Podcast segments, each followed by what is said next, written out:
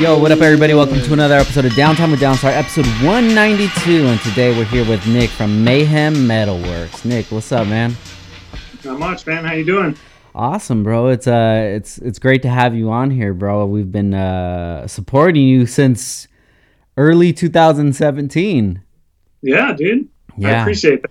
Yeah. I appreciate you having me too. Of course, man. Of course. Like I said before we started the podcast, I'm trying to get everybody on in the community that's out there hustling and trying to make something out of nothing, you know, and you're definitely one of those people. So we're definitely glad to have you on. Well, yeah, definitely appreciate you having me on. And like I said, noticing my hustle. Yeah, hell yeah, dude. So before we get started, can you give us a brief description of who you are and what you do? Basically, I'm the owner-operator of Mayhem Metalwerkz. I'm the only guy here. I do it all by myself. I do it out of my garage. But, yeah, basically just make front, rear bumper bars for, you know, I would say mostly mid to late 90s Hondas. Gotcha. You know, staple ones.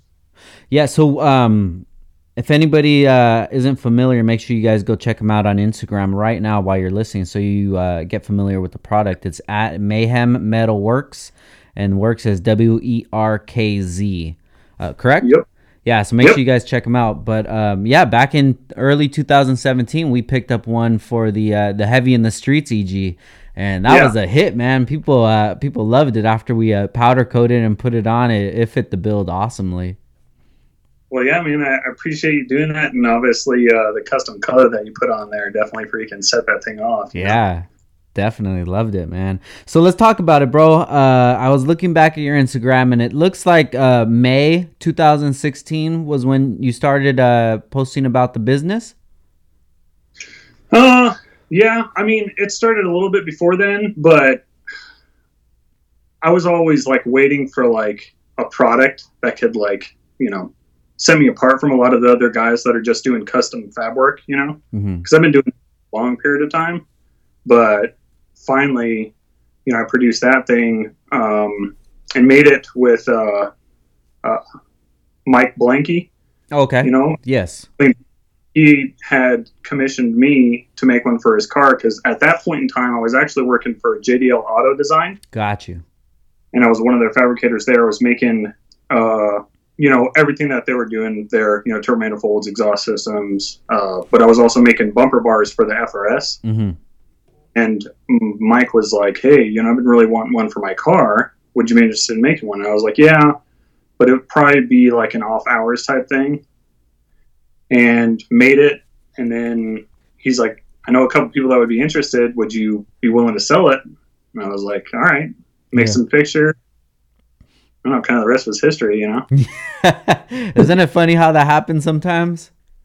Yeah, dude, it's freaking nuts. I mean, I've been in the Honda community since 2006. Okay. But, well, I mean, my first Honda, you know, let me step back a little bit. I got my first Honda in 2001. Okay. I was working at Best Buy. You're familiar with? Yeah. 54 Superstition Springs, Mesa, Arizona. Wow. What were you doing at Best Buy? I was just car, not the install guy, but car audio. And then I moved over to home audio. Got you. And I was just selling stuff, and my boss was there. And at that point in time, I had a 64 Buick LeSabre, and my brother was driving it, and we used to drive around in third and neutral and rev it up because it had dual glass packs on it. So I think it was super loud, and he went to go put it in neutral and ended up putting it in reverse and grenaded the transmission. Oh, shit. Yeah, so I was looking for, like, a quick, you know, come up, and he had... I think it was a 91 EF hatch with a dual cam ZC swap in it. Okay. And he was telling me all about it, like, oh, JDM swap, dude, like, you know, this motor doesn't make, you know, they didn't make it in the US, all this other stuff. And I was like, does it run and drive? He's like, yeah, but the AC doesn't work. And I was like, I don't know, how much do you want for it? He's all $1,300. And I was like, all right, dude, I'll do that. And I'll freaking put my Buick aside and I'll, you know, have the Honda. Yeah. And at that point, I just freaking... kind of got attached to it, started buying stuff for it, went to SRD a lot, I don't know if Superior Racing Division. I don't know if you're familiar. They're a pretty big shop. Yeah, they're pretty big out here in Arizona, out of Tempe. Got you. And I used to go to there and buy stuff for it. And then I was also really big into BMX. And I don't know what happened. I decided to sell it. Maybe I got bored about it or anything like that. Uh-huh. And kind of fell off the Honda scene, but was really big into bikes and didn't really care too much about a car because I was riding everywhere. Yeah. And apparently my brother got the bug, and he bought a 4-door, an EF, and he started doing stuff to that. And then he bought another 4-door, and that other one sat in the side. And then I was like, I need a car again. This was probably like 2004 or 5, something like that. And he's like, you can just have this thing. It was, dude, it was like, when he got it, I remember it was an 89, and it was maroon on maroon. Oh, wow. Like the horrible color. Yeah. And he was like, yeah, you can just have it. He stripped it, gutted it. I think he even had a hole in the dash because he lost a race. Pretty comical, you know? Yeah. It came to me, and I bought like what did I put in that thing? JDM D15B. Gotcha. You know? Another single cam. I paid like $300 for it off eBay, did all the work myself, threw it in there. And at this point in time, I wasn't working at Best Buy anymore. I was a custodian. Had that job for a good while and just drove the car, you know. It was rattle can black, you know, for my brother. Yeah. And then I started work. I wanted to do more stuff to it, and I knew a lot of the guys over at Full Race Motorsports. So a lot of the guys, not like the head guy, Jeff Razor, who started the company, but there were some other guys that kind of were there when he started it, like John Owens. I knew his younger brother because we rode bikes together, and we grew up in the same neighborhood. Mm-hmm. And a couple of other buddies, like CJ Toon, who was like my best friend at the time. He was working there. And Aaron Garcia. These are big names out here, at least. You know, a lot of the guys that were like behind the scenes. Yeah. That a lot of people don't know too much about. I mean, a lot of people probably know about Aaron Garcia or John Owens because John Owens branched off and started Future Fabrication. Okay. And Aaron Garcia was pretty big in the Honda scene out here, at least, and he's really known for like his quality of welds. And this is which area? This is around Phoenix? Yeah. Got you. Okay. I mean, Full Race Motorsports was out in Phoenix at the time. I was still living in Mesa, and most of the guys were, if I remember correctly. Mm-hmm. But I wanted to do more to my car, and I knew I wasn't going to be able to freaking, you know, afford a lot of the parts. So I started, you know, hanging around them. I think I made a traction bar, like, off the clock. They, like, kind of made me pay for materials, and then they were like, this is how you weld. And I had, like, brief welding experience in high school. Yeah. And it wasn't anything good. It was, like, stick welding and oxyacetylene, you know, not stuff that you would necessarily use on a car, you know. Not that they're bad or good or anything like that, but... So started hanging around there, doing that, and then I started, you know, kind of wanting to build a turbo kit for it. Mm-hmm. But at that point in time, you know, I couldn't afford it, and really the guys weren't really up for me building, like, full-on turbo manifolds in their shop, you know, while I was working there. So... I was waiting for a spot to open up, and they did, and it was running the robot. They have a robot welder over there. Okay. And started doing that, and then, you know, within 6 months, had a turbo kit built for my car, you know, that I made. You know, I had a couple of the guys who are more experienced welding do kind of things that are more important, you know, like weld the intercooler end tanks on and stuff like that. But then while I was welding, while I was running the robot, in between each weld, you would have, I think it was roughly like 2 to 3 minutes. So they had a welder in the robot room, like a, you know, a manual one. And I just freaking hopped on that thing in between welds and just started freaking, you know, teaching myself basically you know, and have the guys come in and talk shit to me and tell me what I was doing.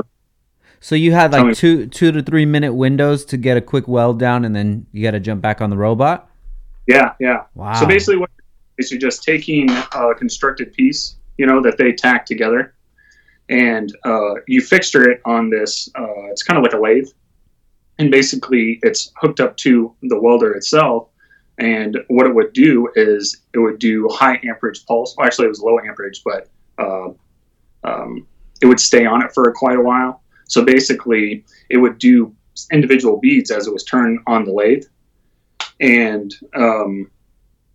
while you're sitting there, you wouldn't really have much to do. I mean, I was kind of cutting collectors too, you know, like doing the robot, letting that thing go off, and basically go over to the bandsaw, cut some collectors. Yeah. And then I'd run back and forth. But there was a lot of times, because you're sitting there welding turbo manifolds literally all day on the robot welder. So if I had a second or two, I was sitting down on there, just sticking random pieces together, you know, kind of messing around, and then kind of like evolved into more like I started getting better at welding. Then they were wanting me to like starting to fit stuff together, so I started fitting stuff together, basically just trying to do whatever I could to work myself up the ladder to, you know, not only, you know, build more stuff for myself, but like, you know, grow in the company. Yeah, you know, and grow the company too, because at that point in time, this was like 2006, I mean, they were like a staple in manifolds, you know, like everybody had a full race ram horn, or there were people that were, you know, building things that were very similar to a full race ram horn. And I mean, it's debatable whether they're the first ones to make it, but I think that you can definitely say that Full Race is one of the companies that like made it like a big deal, you know, in the Honda industry. Yeah, it seems like there's a lot of manifolds and a lot of welding that comes out of that small area in Arizona. Yeah, dude, there's a lot of people that are coming around here. I mean, you know, AFI was here at that one point in time. I think Peak Boost was out here at you know, then too. And it's funny because like AFI was literally right down the street from Full Race, and we would have like barbecues like every weekend. And one of my good buddies that actually helped me out a lot, Aaron Teague, he had a shop over in what we call VTech Alley. I don't know if you heard about it, but it's got like Low Cash is over there, Passport is right around the corner. You know, RC had a shop there at one point in time. Yeah. You know, like I said, AFI was there, and Teague brought them to the barbecue, and it was kind of almost like a Mexican standoff for a few seconds, but really good guys. And I ended up working with two of the guys later on, you know, we're at JDL actually. Got you. But a lot of guys out here, welding, turbo manifolds, you know, I mean, the Honda scene is pretty big out in Phoenix itself. Yeah. So when you're working at Full Race, you're learning how to weld, are you still biking at the same time? Yeah, I was. I mean, I was pretty big into it. I mean, whether I was good or not, that was debatable, but it's something that I love to do and I really enjoyed, you know, I mean, I was actually just talking to a buddy of mine that I worked at Full Race with, and we were just talking about like that period of time of our lives. It was such a short period, but like it really made us who we were. Like, I mean, I started riding BMX like late junior high, or no, yeah, well, ninth grade was our junior high in Mesa. Gotcha. At that point in time, but I was like really, you know, I wanted to play football and be into football, but then I started picking up a bike during the summer, just kind of hanging out with friends and causing a ruckus in the neighborhood. And then I did you know, freshman football, and I realized how much I hated it. It wasn't as fun anymore because it was like more like serious. Obviously the coaches wanted to win rather than have a good time. Yeah.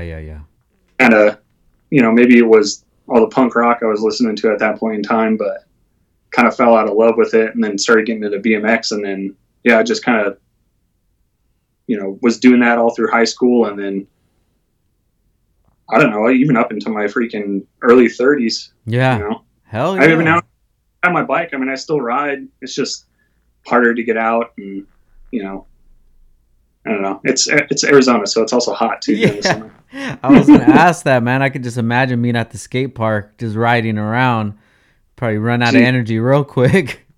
Dude, I can't even imagine. Like, it doesn't make sense to me, like, us riding bikes in the middle of the summer. Yeah. Like, I don't get it. Like, now, you know, as a grown adult, and like my kids are out front playing too. Yeah. And I'm just like, how are they doing that?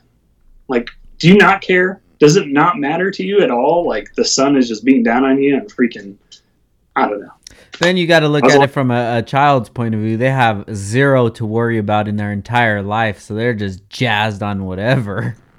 No. And I asked my daughter about it, you know, just recently. I was like, is it hot to you out there? You know, yeah. Like, not trying to like stink about it. I was like, what do you think? You know, kind of like feeling her out. She's like, I don't really notice it. She kind of like doesn't care. Yeah. I'm just freaking live your life. I mean, I've done that, you know. Like, I remember one summer, me and my buddy CJ, who I worked at Full Race with, mm-hmm. We were in junior high, and his mom somehow came across like a full on like 2 or 3 pound bag of sour gummy worms, mm-hmm. and lived on other ends of town. And he rode over to my house and he's like, dude, I got these gummy worms. We should freaking go ride around and eat them. And it's like dead summer, dude. So we're talking triple digits. I mean, I wouldn't have been surprised if it was like, you know, 110 plus. Yeah. And we're just down eating the sour gummy worms, thinking nothing of it. Hour later, dude, we're both just like, I'm exhausted, dude. I'm dead. You know, freaking feeling all sick and like, you don't do anything anymore, you know? Yeah. But, so you say you were into to punk rock. What were you listening to when you're biking? Obviously a lot of Pennywise, you know. Gotcha. That was like the big one. Melancholic, mm-hmm. Face to Face, No Use for a Name. I mean, I was also listening to some poppy stuff too at that point in time, like Newfound Glory. Yeah. Goldfinger. Got you. So all the Warp Tour main stages. Yeah, dude. I mean, a good chunk of them for sure. Did you ever go out to a Warp Tour? No, dude. I really, you know what's funny is like, my wife, she was my girlfriend in high school. Mm-hmm. Actually, one of the first things I did for her, I don't even think we were dating at the time, is I made her a Melancholic mixed CD. Yeah. She still has it, dude. It's haggard, dude. Like, tried gluing like a Melancholic freaking logo on the thing. Yeah. Just like totally destroyed. Like, you can't even play it anymore. It doesn't make it. But like, she still has it for like sentimental value. But like, I never went to like any punk rock shows until probably like my late teens, early 20s. And they weren't even punk rock shows. I was going to like, at that point I was starting to get into like screamo and stuff like that. So yeah. I saw like Atreyu, Under Oath, Scary Kids, Scaring Kids. They're like a local band here. Greeley Estates, they're a local band, mm-hmm. you know. Like, I didn't go to a lot of the shows, but definitely wanted to at that point in time. It's funny, like, years later, Melancholic, they're a Swedish band. I don't know if you're familiar with them. They're a Swedish punk rock band, and they came to Arizona in 2016, I think. And my wife and I bought tickets and went and saw them. Sick. So it was like, you know, full circle. You know, we were super pumped. And then just last year we went and saw Face to Face and Lagwagon. Yeah. Dude. Oh my gosh, man. Like, it was such a good time, you know, and like just being there. And I really missed, you know, like that environment of going to shows and, you know, obviously the punk rock scene themselves. I wasn't getting in any of the mosh pits or anything like that, but it was funny, dude. Like, you would see old guys out there, you know, mid to late 30s, maybe even early 40s, wearing earplugs but they're in the mosh. Yeah, man, that was such a good era, bro. Dude, it was, man. I mean, obviously there's a lot of other stuff that I was listening to at that point in time, but like, oh my gosh, dude, like I try to like sneak it in when I got the kids in the car with me, and I'm like, you guys, what do you think of this stuff? You know, you gonna be into it? You know, not trying to force it on them, but appreciate my generation of music that I was into at that point in time, you know. Dude, so many similarities, bro. Like just last week I put System of a Down on, and my son, he's 13, and I was like, dude, around your age, this is what I was listening to. And I put some Chop Suey on for him, dude, and he's like, I like this. I'm like, hell yeah. And then and then I've gone as far as like obviously I listened to a wide variety of stuff, but like at one point in time I had a Cradle of Filth you know, stage I was listening to, and my oldest daughter, she was probably, I don't know, maybe like 12 or 13 at the time, and I was just kind of joking around and I put it on, and she's all, I really like this. You know, his voice, the lead singer, he can go from like the deepest or the lowest lows to the highest highs, you know? Yeah. He was like, how do you even do that? You know, like she was so interested in it. And I was like, I don't even know, but I like it. Man, those were awesome times, dude. Warp Tour, which ended not last year, but I believe the year before, if I'm not mistaken, it was the last year. I ended up taking my son and my my nephew and my best friend. We all went in a big group. My wife went and stuff, but us four, we went into the mosh pit for the Chodos, dude.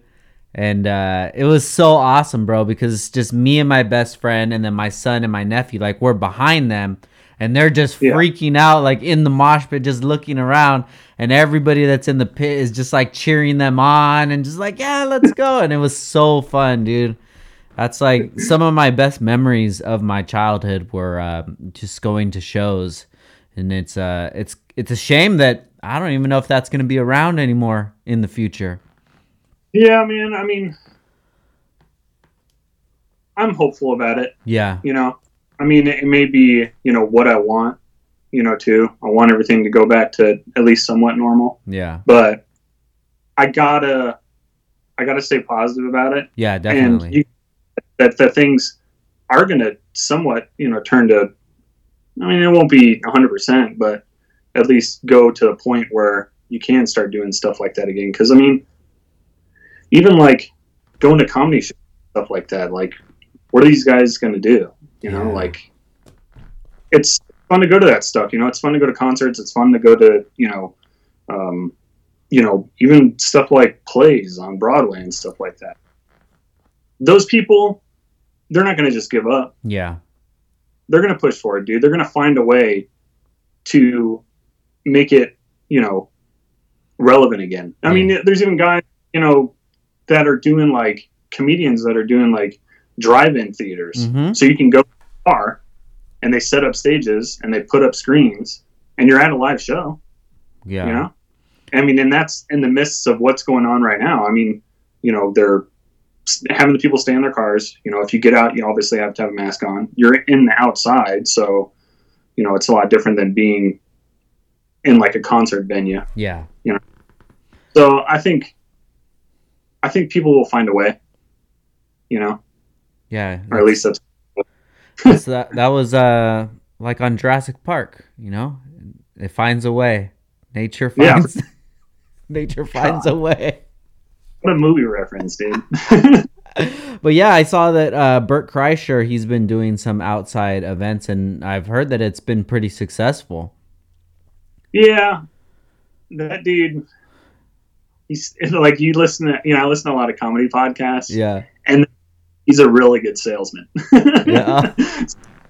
I mean, it sounds cool. I mean, and he actually went to Arizona, and my wife and I were considering it, but I'm not a huge fan of him, to be honest with you. Who do you like?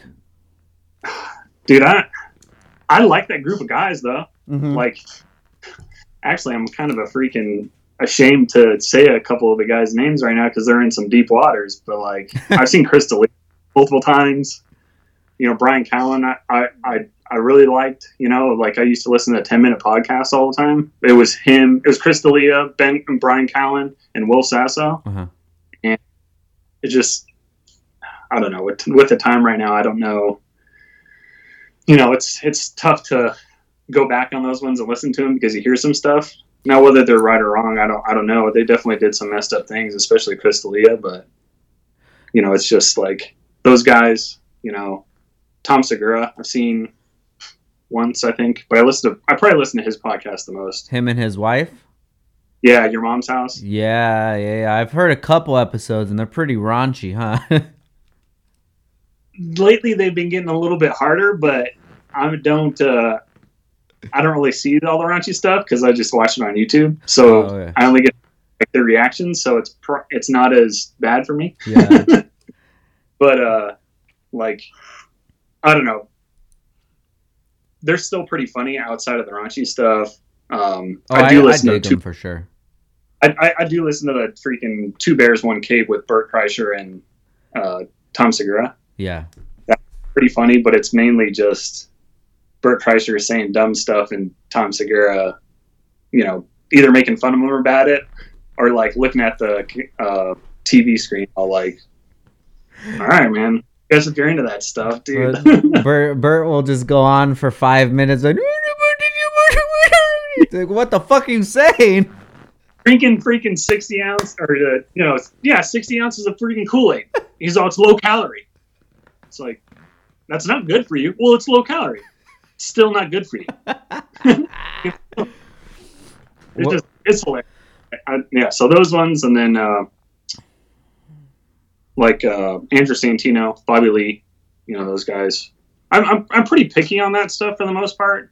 I listen to a lot of MMA stuff too, but I would say that's like a staple, like those things. I mean, what do you usually listen to? I mean, I'm always open to freaking new stuff, but it's just like I'm picky about like Joe Rogan. You know, I would say Your Mom's House is probably the only one I listen to every episode, but like a lot of the other ones, I kind of just pick and choose when as I far as podcast wise. Yeah. Probably one that I don't miss quite often would be the Brilliant Idiots with Charlemagne and Andrew Schultz. Oh, okay. That's a good one. Andrew Schultz, he's one of my favorite comedians. I love that dude. Yeah. Yeah. So. He's definitely pushing the boundaries for sure, and that's his idea with his comedy, which is cool. But it's just very interesting to watch because he says a lot of things that we're not supposed to say anymore, and it's kind of refreshing. Yeah, for sure, dude. I mean, I think with all that stuff, it's with you know, in context, and it's your intent. Yeah, definitely. You know, like, are you trying to be malicious towards somebody? You're trying to be freaking, you know, put them down, you know, and it's different in a friendly manner too. You know, I mean, it's like you hang out with your friends and you joke around with them and you say stuff and you call them out for their crap, you know, but I'm sure if you did it on a large platform, some feelings would definitely get hurt. Yeah, man. There's so much stuff that I say inside my house that if it went out, dude, it would be a problem. But I just say it 'cause it's funny. I'm trying to make my wife just laugh. I'm trying to make my friends laugh.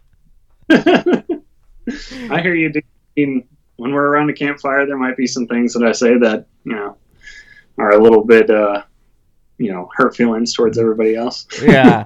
That's why I love comedy, man. And that's why I love podcasting, because I feel like both of those are pretty much the last mediums that we have to really express ourselves and not have to worry about, you know, getting deplatformed or something like that. When granted, if I do say something that's crazy on the podcast, I have to deal with the repercussions from that. But I do also know our demographic, and I'm not dealing with the demographic that like a Joe Rogan is dealing with. Most of the people that listen to it have the same type of idea, or they understand what I'm saying, or they won't take it as seriously as if the podcast was more popular. Then you have more eyes on it, and then people who aren't familiar with me or the background or what we're trying to say or even the context of it, you know? So that's kind of why I like this, the earlier stages of the podcast, because once it does get to that mainstream part of podcasting, then I'm going to definitely have to worry about things that I say. But fuck it. Deal with it later.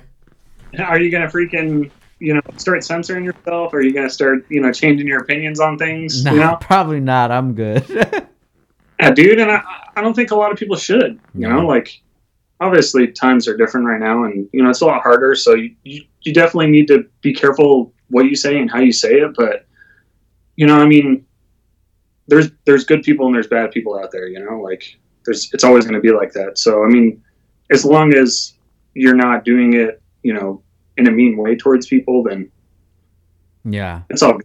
Like, I mean, you even see it, like, I don't know, you see it obviously a lot on podcasts and stuff like that, where they like take like a small like segment of what someone's talking about, and they don't get like whole conversation. You know, they take like, you know, 3 to 5 minutes out of it rather than like a 10 to 20 minute part of the conversation, you know, and it can really, like, any random person who can look at it, especially a headline of it, and be like, oh gosh, dude, I'm writing that dude off freaking 100%, you know, completely. I don't even want anything to do with him anymore.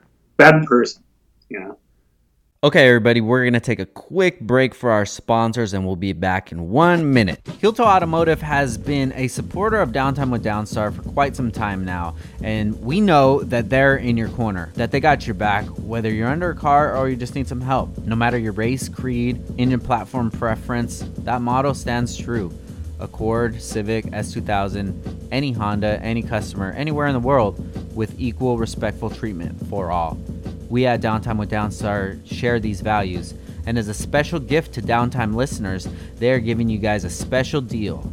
Using the Let's Deal function at the top of HeeltoeAuto.com, you'll find an option to request a special quote. Submit a special quote using the key phrase, I'm down with Downstar. Once again, the key phrase is, I'm down with Downstar, for a special deal on whatever you're shopping for. And of course, if you need any help, Marcus from Heeltoe is available by call, text, email to help out. Heeltoe wishes you guys a happy, healthy, and safe 2020.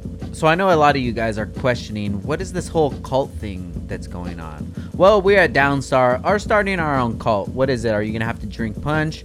Are we going to sleep with your wives? No, none of that yet. But what it is a direct number to us, meaning me, Frank Downstar, I'm the one that's answering the text. So please, right now, text us, 818-403-3473. You're just going to have to follow a couple simple steps, get added to your contacts, and text us. You know, let us know what you're thinking of the episode so far. If you guys have any questions, anything like that, anything, even want to talk about life, man, just shoot us a text. We're here to help you guys out, and we're here to have some fun, man. And that's what the cult's about. So come join the cult, 818-403-3473. No charges. We're not going to be selling your info. No bullshit like that, guys.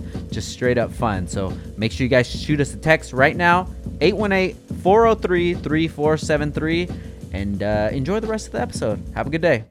So yeah. So speaking of podcasts and comedy podcasts, what about Joey Diaz? Like I said, dude, I hate to say it, but I'm kind of picky, dude. Like, I'll listen to him on stuff. You know, like I was actually just listening. I only got maybe like 30 minutes to an hour in on the one that they just did with Joey Diaz, Redman, and Rogan. Uh-huh. He's hilarious. I love hearing his stories. There's another one that I listen to. It's called The Honeydew. Mm-hmm. It's Ryan Sickler. He's a friend of Tom Segura, and he was originally doing it out of the YMH studios. And he has had Joey Diaz on there for like the saga, dude, like 5 or 6 episodes where Joey Diaz is just basically telling his life story. And we're 4 hours in, and he's still only like 21.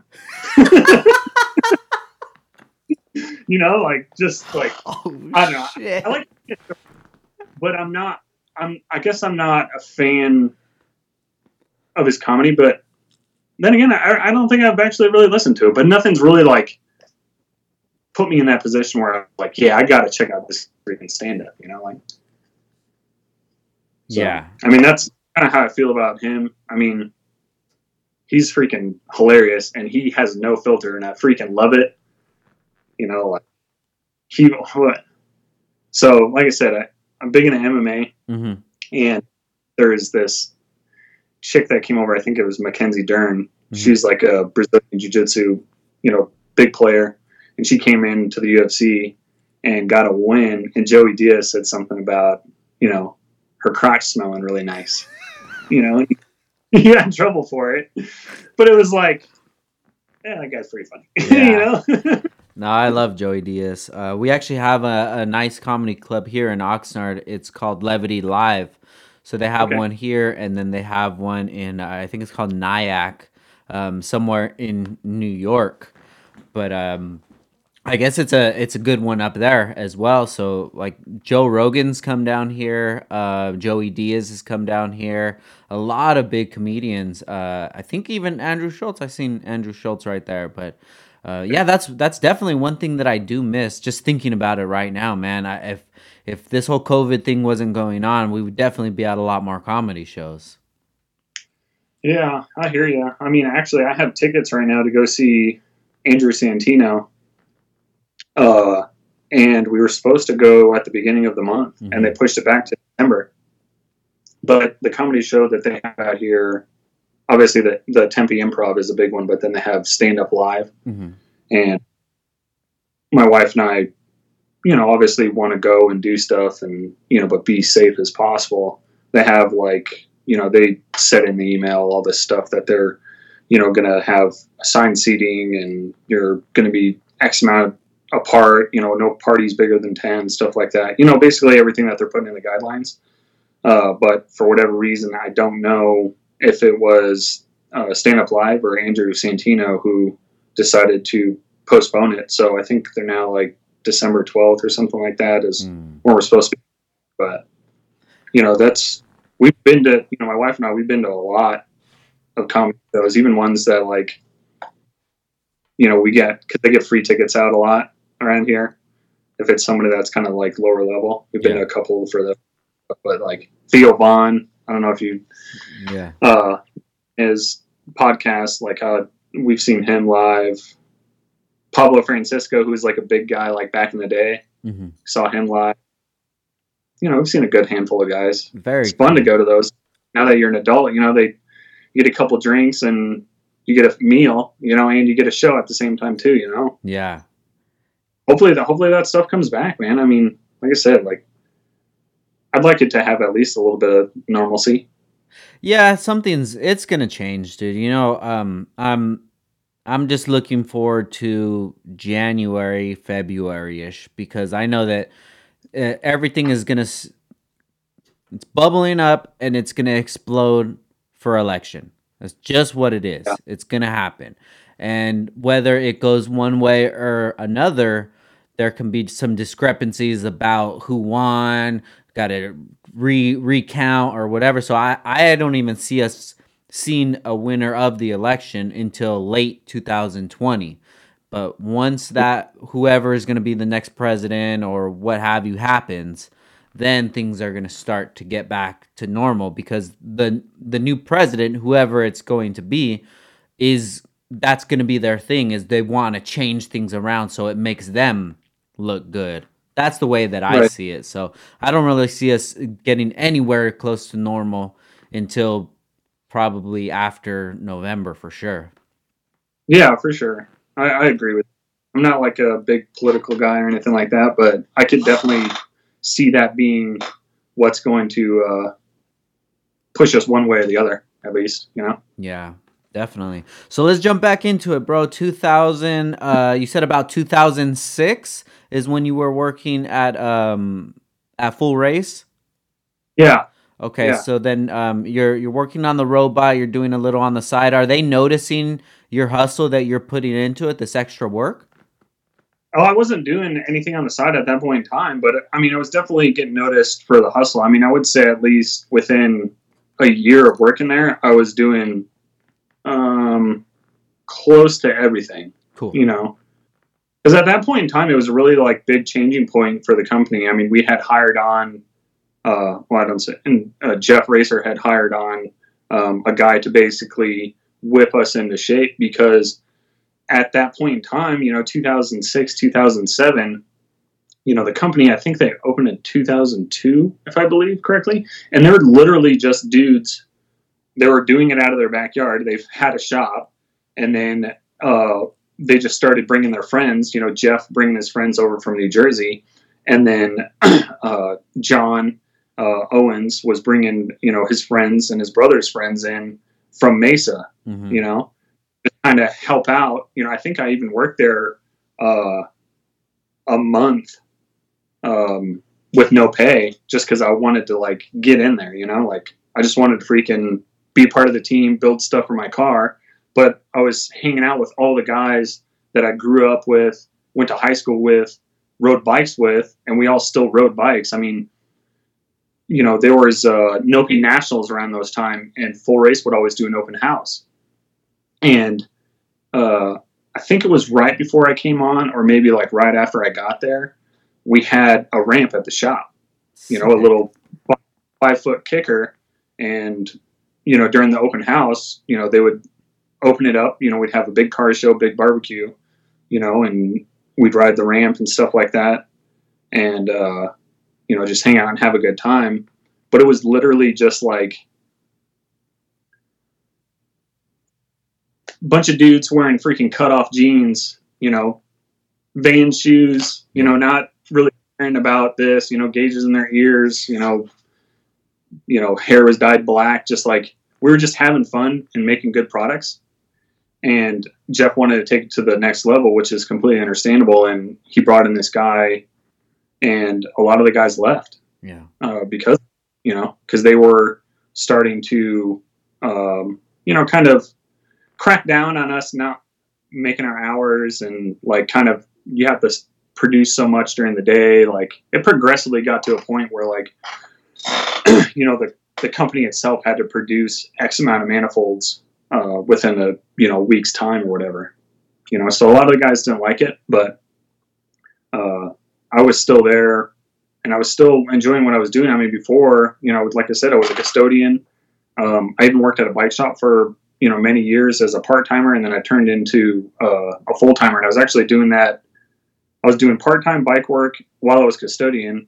And then once I quit the custodian, I was doing full-time at the bikes, and then I got the job at Full Race. So I was actually working midnight shift at Full Race for, I don't even know, a good chunk of time. Not like over a year or anything like that, but so I was working full-time at the bike shop, 10 hour, or get in there at 10, leave at 6, and then go to Full Race and be there from like 7 to like 3 a.m. You know, running the robot collectors, fucking around, you know, doing whatever. So what was your drive for doing that? What's that? What was your drive for doing that? I don't know, dude. I don't know if my parents, you know, because, you know, I was a, you know, what does they call that? A freaking latchkey, you know, like freaking my parents, you know, were always working, you know. My grandma was there to watch us, and maybe I just saw something in that, and I just always wanted to work. I mean, I'll be honest, I wasn't doing much with my money, dude. I was blowing it on dumb stuff, mm-hmm. you know, having fun or freaking car parts, you know, and I just... I don't know. I was kind of not really knowing what I wanted to do, you know, and I saw maybe an avenue with welding and stuff like that. And I saw Full Race, like, as a really big company at that point in time. You know, I was seeing like ads in magazines and stuff like that. And you would look through and see someone with a turbo manifold from Full Race, you know, all over the US and all over the world, really, around that time point in time. So I don't even know. Realistically, it was just, yeah, I mean, now that we're talking about it, it was really just like all my friends were doing it. Literally, we just got there, and it's not to say that we were producing some of the sickest stuff at that point in time, at least from my eyes. And, you know, granted, bread and butter at Full Race was turbo manifolds, you know, downpipes, you know, turbo accessories, you know, stuff like that. Not like full on kits, but like pretty much kits, aside from like fuel injection and engine management. And we were just literally just like fucking around all day. Mm. You know, I mean, I hope Jeff doesn't get too mad about it. We were like shooting bottle rockets off in the freaking shop while we were making turbo manifolds, dude. Like, hey, at one point in time, what's that? I mean, but things are getting done. That's all that matters. You know, that's how I would look at it sometimes. Just things are getting done. Dude. Yeah, for sure. You know, I mean, a lot of the guys, they may not have put their 40 hours in, but like we were still making products and shipping them all over the freaking world. You know, like we were taking care of a lot of the guys, and a lot of guys that were actually leading like the Honda industry when it came to like drag racing, you know, and then it turned into like, I think right when NOPI started to die off is when they started getting into drifting. Mm-hmm. So I don't know if you know, Forrest Wang, you know, he was a big, you know, he's still a big guy. He started coming over. He had a full race kit. He was from Hawaii. I'm not sure how long he was there for, but then he just started hanging around the shop. And he started bringing his friends in from Hawaii. And it was, you know, pretty much the place to be and building all sorts of crazy stuff. You know, Justin Pollock was there. You know, he had his his RX-7 at that point in time. These are like really big guys in like the drifting industry. Got you. You know, really big, you know, they compete with like the, you know, basically all those guys, like, I can't even think of the names off the top of my head, you know, but like Forrest Wang and Justin Pollock, they were just hanging out, but we were still just like punk kids, you know, messing around, doing dumb stuff, but producing like state-of-the-art stuff. And Jeff kind of wanted to, you know, kind of shape the business up, and I get that. And I stayed there. I mean, I was there for 7.5 years, you know? Wow. So, you know, once they brought the new guy in, you know, a lot of the guys left because they just didn't like that structure, but that was just their personality. Yeah. You know, I mean, a lot of the guys I'm still friends with to this day, but they left around that point in time, maybe because of the upper management, but also for personal reasons probably. And, they started to kind of branch off, and then I kind of almost, in a sense, like took their roles on. Gotcha. Once they left. It was funny, like me, a lot of people aren't going to know this name unless you're a local guy, but Joey Lumpkin, we were hired on like a week apart from each other. And he's this dude from freaking Bisbee, Arizona, super far south. Like you can see the Mexican border from his house. Gotcha. It's pretty. He got hired on, and one of the best welders, we used to call him Joe Bot because he would weld like the robot, you know? Yeah. And we got hired on around the same point in time, and we just kind of stuck around while a lot of the people started either, you know, leaving because of upper management, or, you know, some of them unfortunately got fired too. But, you know, we just basically filled their shoes as the guys that were like prototyping a lot of the stuff, you know, doing the final welds on everything, doing final inspections on stuff before they went out the door. You know, yeah, it definitely grew into a company that it was kind of like making a lot more money, obviously, but still kind of held that standard for high quality, you know, turbo parts. Got you. So what year did you end up leaving there? 2013, I think is when I left. Got you. Did you ever go to any of the events, like any where they would have a booth at? We would go to SEMA, but we weren't part of the booth. I mean, we were going, you know, a lot of the times, or at least when we did go, like we were just kind of there to kind of roam around, check the stuff out, but also hang out in Vegas, you know? Yeah. Doing some extracurricular activities, you know? You know, I remember in 2012 at H Day, I'm not sure if it was a full race booth, if you guys were even there, but I did get a t-shirt. It was probably one of the coolest automotive t-shirts I ever got, with the Jesus's mom or something on it with the turbo. And yeah, with the turbo in the center, that is still like, I think they actually stopped producing them maybe like a year or two ago, for whatever reason. Yeah. But it's funny, they do, I still am really good friends with Four Ace and, you know, the guys that work there. They actually, for Mayhem, they do my powder coating. Got you. So I go over there maybe, at least once a week, to pick stuff up and drop stuff off.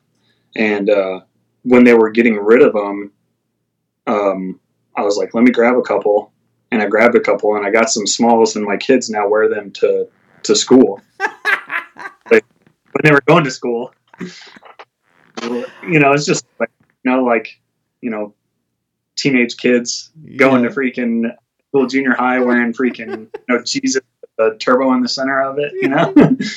What is it? A Sacred Heart. Placed a Sacred Heart with a turbo. I love it man. Really one of the best shirts. The guy who designed that, Chris Westcott, he was, welder, fabricator, stuff like that. But then he started getting really big into photography. Now he's actually a hot shot, for the fire service. But he designed that whole setup for that shirt. And it's just like, I don't know, man, like you still see one and you laugh, obviously. It's freaking hilarious. But it is like one of the coolest automotive t-shirts that you'll see out there. Definitely. If anybody has a large out there, please hit me up, because I would love to have another one of those. Sick, bro. So 2013 you get out of there. Is this when you move over to JDL?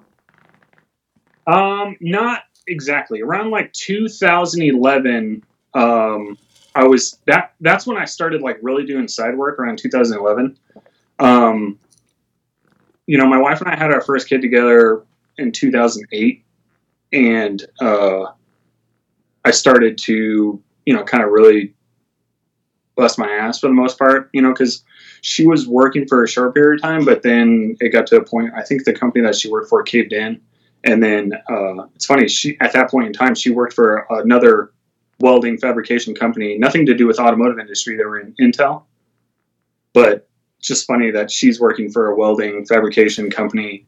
I'm working for a welding fabrication company. Yeah. But it caved in, and then she was just basically a stay-at-home mom. And, for those couple of years, we were like really like, struggling really hard. And then an opportunity came up where I was going to start doing some side work. And it was actually for Aaron Teague, TSR. Teague Speed Racing. He worked Full Race with me. I can't remember when he exactly left. Might have been like 2009-ish. And he had his own shop over on VTech Alley doing like mechanic work or building engines. Or, he's like Joe Locash's mechanic, for the race car. And now he's the driver. But at that point in time, he was doing a lot of car builds. And he needed someone to just basically come in and do a charge pipe, connect some dots here and there, down pipes, wastegates, stuff like that. So I started doing that on the side. And luckily, at that point in time, Full Race was doing 410s. So I would have Friday off, and I would basically just use my Friday to stay at his shop and start doing stuff on the side. And I started getting the idea of like possibly, I don't know if I was thinking about fully like doing my own thing, but I was like, maybe I should just get a name with what I'm doing. I was talking to Teague about it, and obviously, hey, he had his name and he was doing stuff. And I was like, what if I kind of started sliding stickers into people's cars as they were leaving your shop when I did some work on them, And he's like, fine.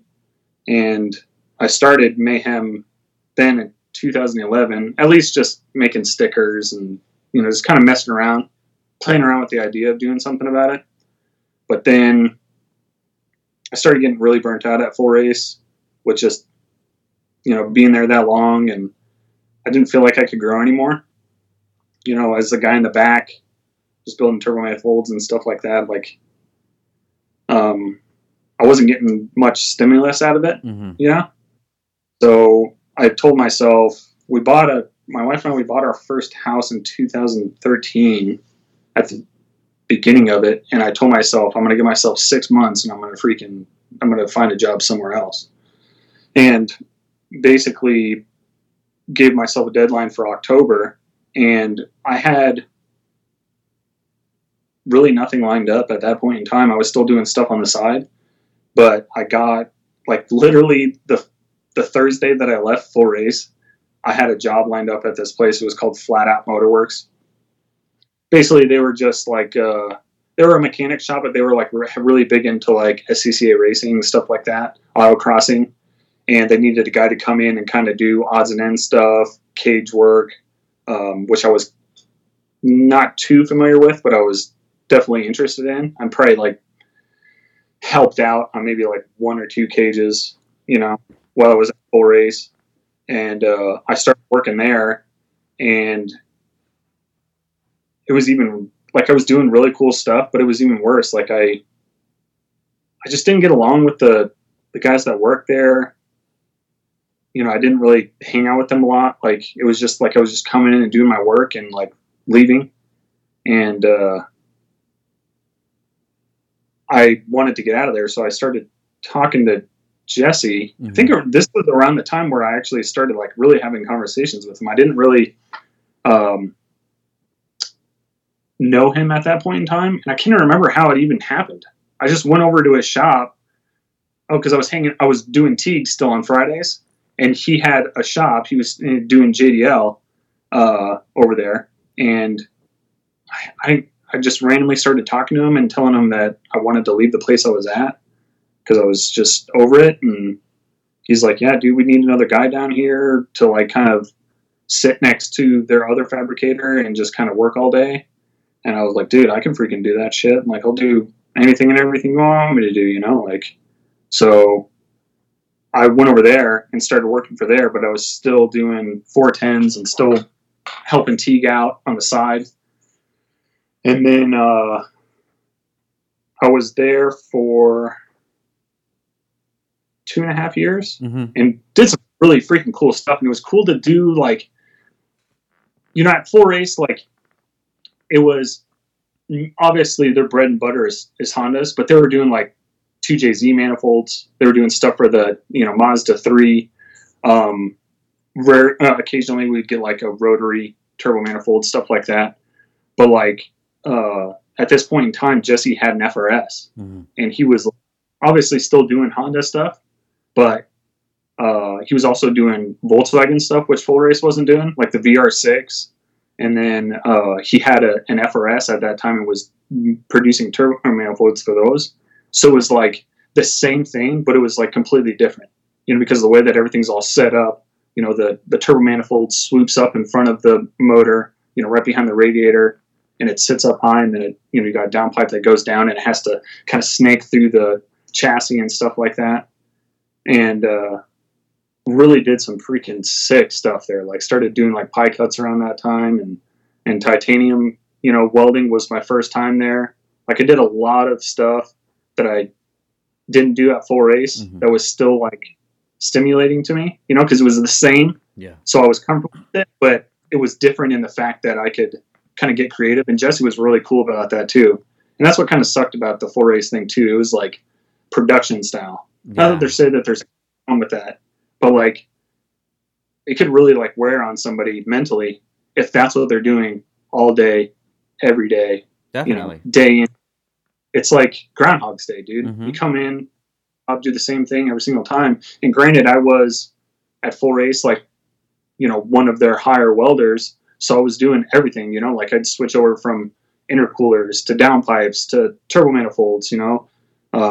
At that point in time, we were doing something with the word traction bars, but it was different at JDL because he was doing a lot of custom work too. And Jesse and his mom, Deb, they're really good people, and they, you know, Jesse's got a really good head on his shoulders, and they produce some really freaking dope stuff for the FRS. And now I think they're doing stuff for like the Mazda Miata. Obviously, you know, like I said, the Volkswagen, stuff like that. But I was there for 2.5 years, 2 years maybe. And one of the guys that I worked at Full Race with started, was kind of had his own business, but he was doing stuff for this company, ScienceofSpeed, out of his shop for them. And he was like getting tired of it. He was actually getting some help. He was having some health issues. So he was kind of going to step away from the ScienceofSpeed, and they wanted to bring someone in full time to build stuff under their umbrella.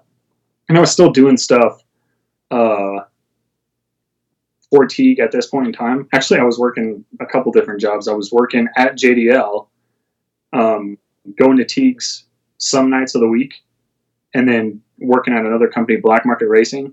They're out here. They do like a lot of, I would say they do like a wide variety of stuff, but most of their stuff I would say is like Corvette, CTSV. Gotcha. And I was just going in there, they were getting their foot in the door. And these were guys that had worked in Full Race's office as like salesmen. And then they started their own company. They came from Oklahoma, Jeremy and Austin. And then they were trying to get more fab work done. So I was just there kind of helping out, kind of getting everything going. And then, so I was still doing Teagues, just kind of Mayhem at the time. And then, Black Market and JDL. And then I was kind of wanted to get to a point where I was kind of only doing one job rather than working 60 hours a week. Yeah. So Science of Speed came along, and it was an opportunity that I really couldn't pass up. It was like, I was going to be there to build the fab room.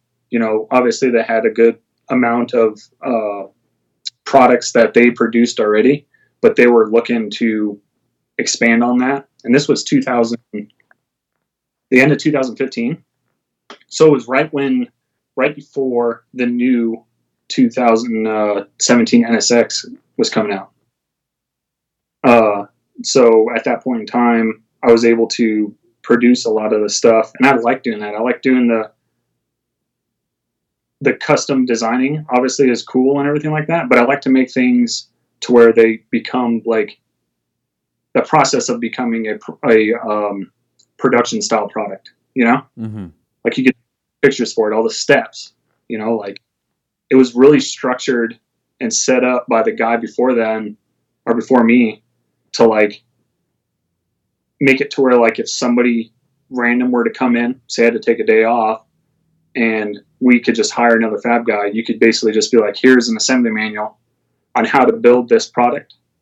And these are all the steps. Got it. So I was able, and actually a lot of people don't know this. I'm still at Science of Speed full time, producing stuff for them. But like, right when I came on, it was such a great time because they were having their 15th year anniversary, and Acura was having the 25th anniversary of the NSX. So 2017, I think that was the year. Was it 2017? It might have been 2016. Mm-hmm. We actually partnered up with Acura and built a second gen NSX for them in their booth. It was called the NSX Dream Project. It's a pretty sick car. Was that for SEMA? Yeah, it was for SEMA. Wow, very cool. And now they still actually, it's at our shop right now because we're doing some stuff to it. We just made a new valved exhaust that works with the factory electronic valve motors. So they brought it back. We cleaned up a few parts. It's got like some mild aero on it, some obviously kind of aggressive Advan wheels, and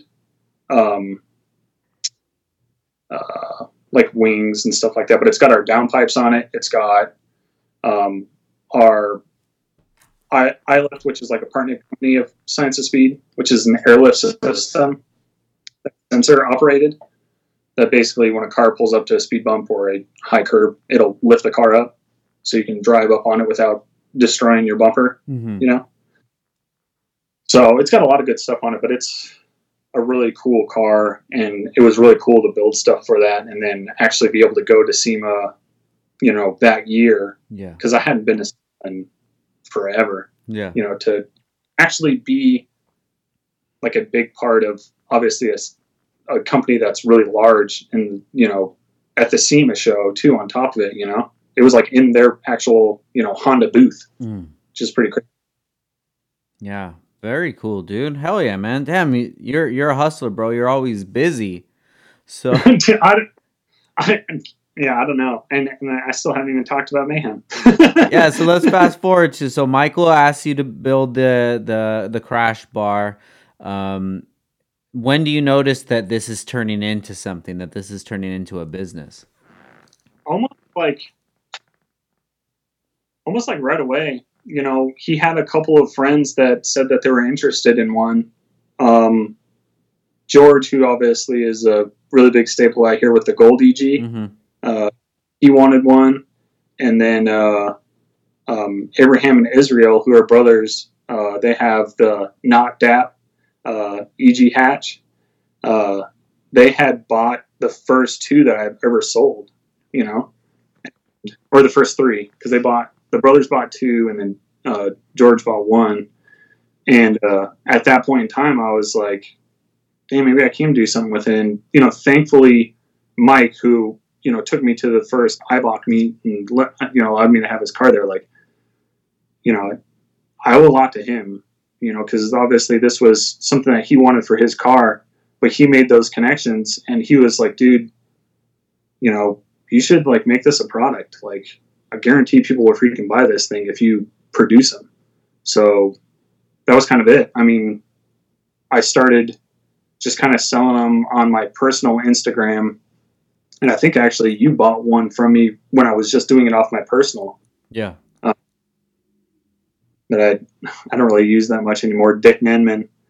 And that's, you know, kind of how it all started. You know, I was just taking orders through there, doing it on PayPal and stuff like that. And then I built my own website, you know, late 2016, I think.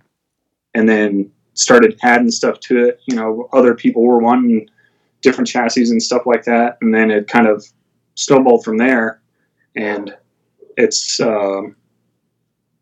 pretty crazy. I mean, I still only have like a handful of chassis and a handful of products, but like I'm super busy, dude. Like outside of, you know, obviously having a full-time job and, you know, big family, obviously they need my, you know, attention and support and stuff like that. But it's something that I would like to keep growing and potentially add some more chassis and some more products to it. But for right now, it's like, it's a lot. You know? You ever think about making it your full-time? Yeah, I do. It definitely might be something in the future. I mean, obviously I'm a lot different than I was when I was younger. So it wasn't kind of shooting from the hip so much. Yeah. I want to make sure that I'm making the right steps, and I want to make a good product too. I don't want to be freaking, you know, rushing to finish stuff and things not fit properly and it has horrible quality, you know? So it definitely would be something that I would like to do. I don't know when. Obviously with the pandemic that's going on right now, it's kind of weary, mm-hmm. but I think I'm really getting to that point where I'm itching to want to spend more time with my family, you know? Yeah. I mean, my oldest is, you know, she just turned 16 earlier this month. Wow. And, you know, she's going to be gone soon, yeah. You know? So although I do enjoy and love the product that I produce at ScienceofSpeed, and I love the guys there. You know, I've been there 5 years now.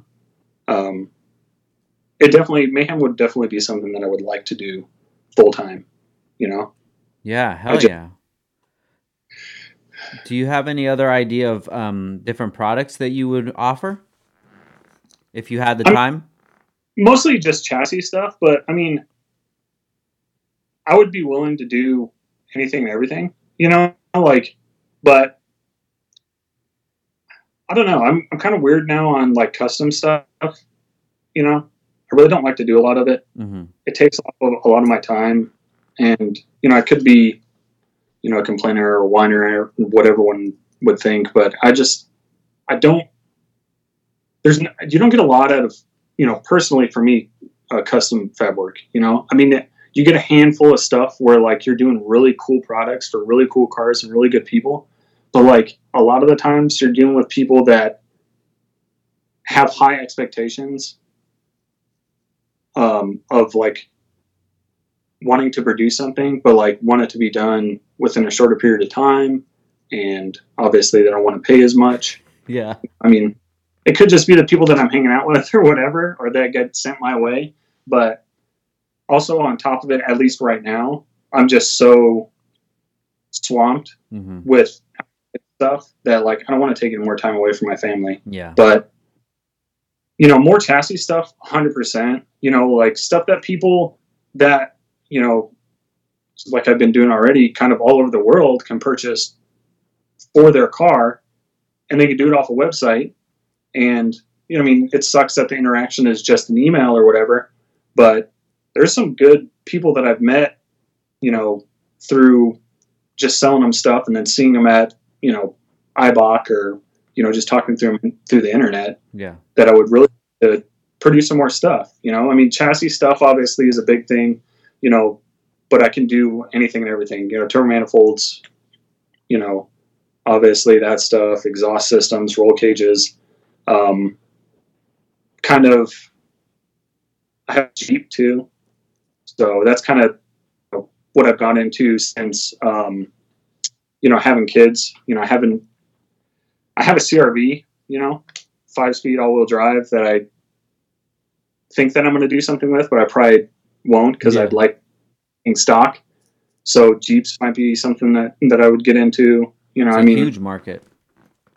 Yeah, dude. I mean, I joke about it because realistically, I'm a Toyota guy when it comes to trucks. Yeah. You know, I've had a handful of Toyotas. Actually, you know, I bought my wife a Tundra a couple years ago. The Jeep was just kind of like fell in our lap. You know, my father-in-law gave it to us, and it's kind of grown into something of its own.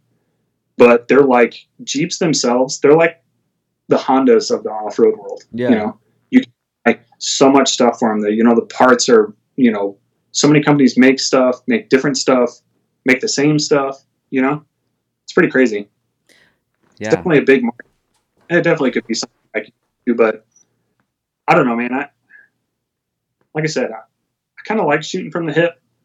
Obviously I like to be strategic as much as I can with that stuff, but I'm willing to go wherever, dude. Like I like to fly at the seat of my pants, you know, take it as it goes and build whatever and produce whatever.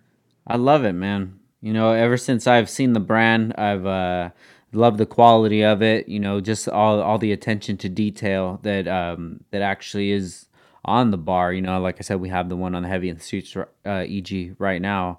It's awesome, man. Yeah. It's awesome to see a new product come out. You know, I remember when the product came out, there was nothing like it on the market, and those are exciting things, man. And just to see that snowball into a business is an amazing thing, man. And I look forward to your success in the future, dude, for sure. Yeah, man.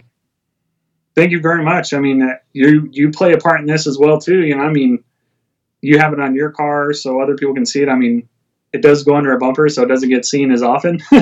Yeah. But I tell the owners, you know, at least you know it's there. Yeah, definitely. Oh, yeah, man.